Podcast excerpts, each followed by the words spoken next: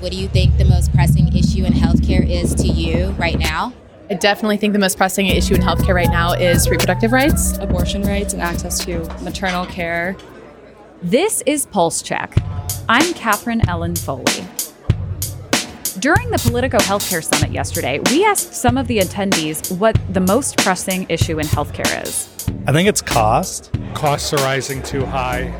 And I think also that's a place where there's the most consensus among Democrats, Republicans, and independents. And it's making it very difficult for regular people. People feel like we're spending more and getting less. There's a lot to talk about with nutrition equity. Actually, getting technology into the BIPOC community. Merck is, you know, entering a lawsuit to deal with the process of price negotiating of the drugs. Drug shortages feel very front of mind right now and require such intense coordination. We also snagged Congressman Jamal Bowman.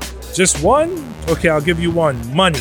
We need universal health care, single payer system where everyone has access to health care free of charge.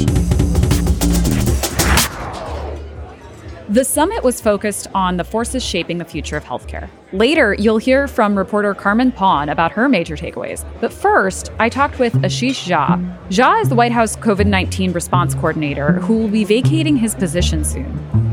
The Biden administration is still looking for a new coordinator to replace him. All right, let's make oh, we're recording. Sure.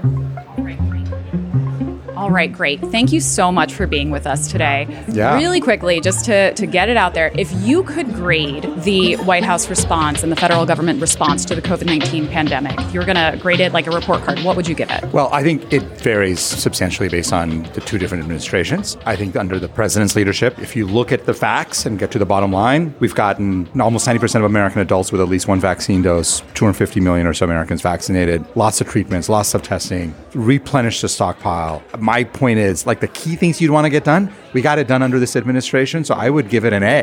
Previous administration, I think, struggled with some of these issues, and so I'm not going to grade them, but I will tell you that I feel like we've driven this response with science and data, and I think it has made a big difference. And we have a minute to breathe right now as the pandemic transitions into a more endemic phase. What do you think that the federal government should be doing while we have this space so we're not caught unprepared when the next public health crisis comes? Yeah, so I think we need a, a multi pronged strategy here. One is COVID is not over. We may very well see surges in the future, and we should be prepared for those. And we know how to be prepared, right? Rapid building of vaccines, treatments, tests, PPE, making sure we do all that. And that has been a major focus of our preparation work. And then obviously we could have a pandemic with a totally different virus. And so making sure that we've taken the lessons of building those tools, communicating effectively, and being ready for that future pandemic, that is also a really critical piece of work that is ongoing that we're doing right now. One of the things that we've talked about at this healthcare summit today has been the cost of healthcare. And I'm wondering if we could pivot a little bit. We've seen a lot of pushback both from industry and some legislators against the Inflation Reduction Act. And I'm wondering what you see as the future for that law. And also, how is the White House going to keep prescription drug costs in line? So, a couple of things. I mean, first of all, Americans pay more for prescription drugs than any other people in the world by a lot.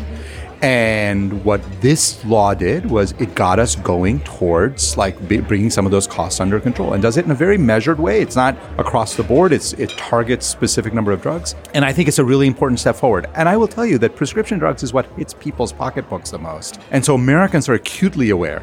There are broader pricing and cost problems in the American healthcare system, but I think this was a very important step forward and the administration is committed to executing on that law. What are the qualities that you think are most important for the next person who takes on your role at the White House? Yeah, so we're going to be bringing in a, a director of, uh, of, the Office of Pandemic Preparedness. And obviously, there's a whole set of, of traits that are important for that office. Now, the director does not have to have all of them. In fact, probably there's no human that has every quality that an office needs. But important things are understanding how government works, state and, and federal government, understanding how our public health system is structured, being able to communicate effectively. Those are all important things. But one of the things I always remind people is there's no one person who has everything. So you want to make sure that the director, a deputy, the rest of the team, the team fills out all of the traits that are necessary. You don't need to find the magical unicorn that has everything in them. Certainly understanding how the government works and, and being able to move things forward in terms of the federal government or having state experience or some set of experiences that allow the person to be effective in the role. Because at the end of the day, effectiveness happens with teams. Leader is very, very important, but it's really the team that accomplishes a goal. As a public health expert and as someone with a background in academia, you could have any data set in the world, real or yet to come to fruition, what would it be? Wow. So, look, data is obviously the lifeblood of pandemic response, of any public health response. The data that I think brings together public health data from labs and from public health agencies with healthcare system data from Medicare, from major health systems, if we can find a way to bring all of that together, and there's a lot of work happening in that, it would make an enormous difference in our ability to understand what's happening in communities, what's happening in the healthcare system, how do we continue to do a better job protecting people. Absolutely. Well, thank you so much. Thank you. And for the big takeaways on the conference, I'm joined by Politico's Carmen Paun. Hey, Katherine, thanks for having me. Okay, so we talked about a lot of things at this summit, but what do you think were the biggest takeaways? What was what was present in each of the panel discussions? I think there was a combination of people being realistic about where we are from a political point of view. Uh, we're in a divided government, so you know, each side's uh, priorities might be harder to materialize into law. But at the same time, I also felt people were optimistic about this moment in time, three years after the pandemic started, you know, shortly after the public health emergency ended, about where we're going. And people still are considering solutions and are optimistic that they're going to be able to implement them in the near future. And you know, you got the chance to talk specifically about racial inequities in the US and in the healthcare system. What were some of the things that you took away from the panel that, that you were on, particularly with regard to um, you know, the opioid crisis, which you've covered a lot? Yes, that was a very interesting panel, and not because I moderated it, but also because a few people came to me after to say how important the topic was to them and how much they enjoyed the conversation and how happy they were that we were talking about it. I think what I found really interesting was what the deputy governor of Illinois, Sol Flores, was saying about, you know, addressing things that we don't typically think of as healthcare, such as public safety and housing as a health issue, because those issues do affect uh, people of color disproportionately compared to white people and they obviously affect their health if you don't have stable housing if you don't feel safe to go out on the streets um, that would affect your mental health. You know eventually that also affects your your physical health. So i found that interesting. I feel like there is at times a shift towards looking at providing healthcare in a more holistic way looking at what people call the social determinants of health all the other things that impact someone's life and their healthcare than what we have typically thought of as healthcare. Obviously i found representative Bowman, the Democrat of New York, you know, very passionate speech about how this is centuries of discrimination against people of color that have to be undone and that's really hard but he he seemed optimistic that you know by voting the right people in place that could actually happen in the near future.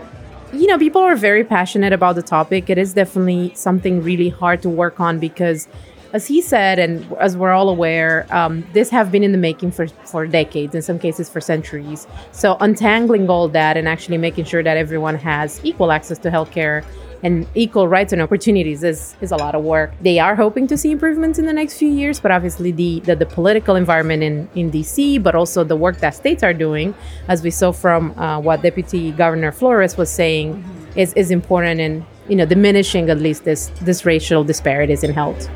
So, you had a chance to talk with folks who are more focused on racial inequities in the US healthcare system. That's obviously a huge topic. What were some of the things you learned from that discussion?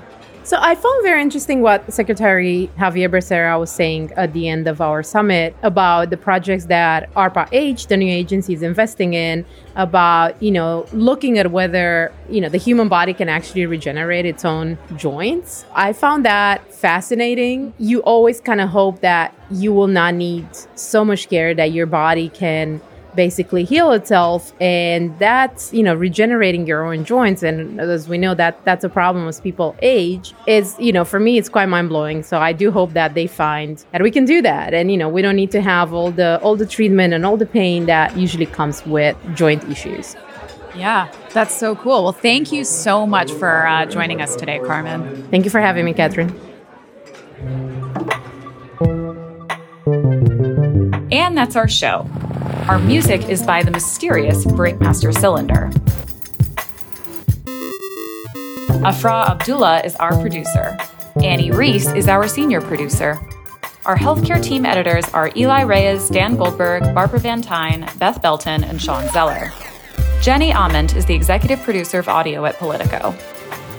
I'm Katherine Ellen Foley.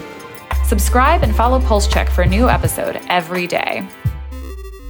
And subscribe to our newsletters where you can read this reporting Pulse, Future Pulse, and Prescription Pulse. Thanks for listening.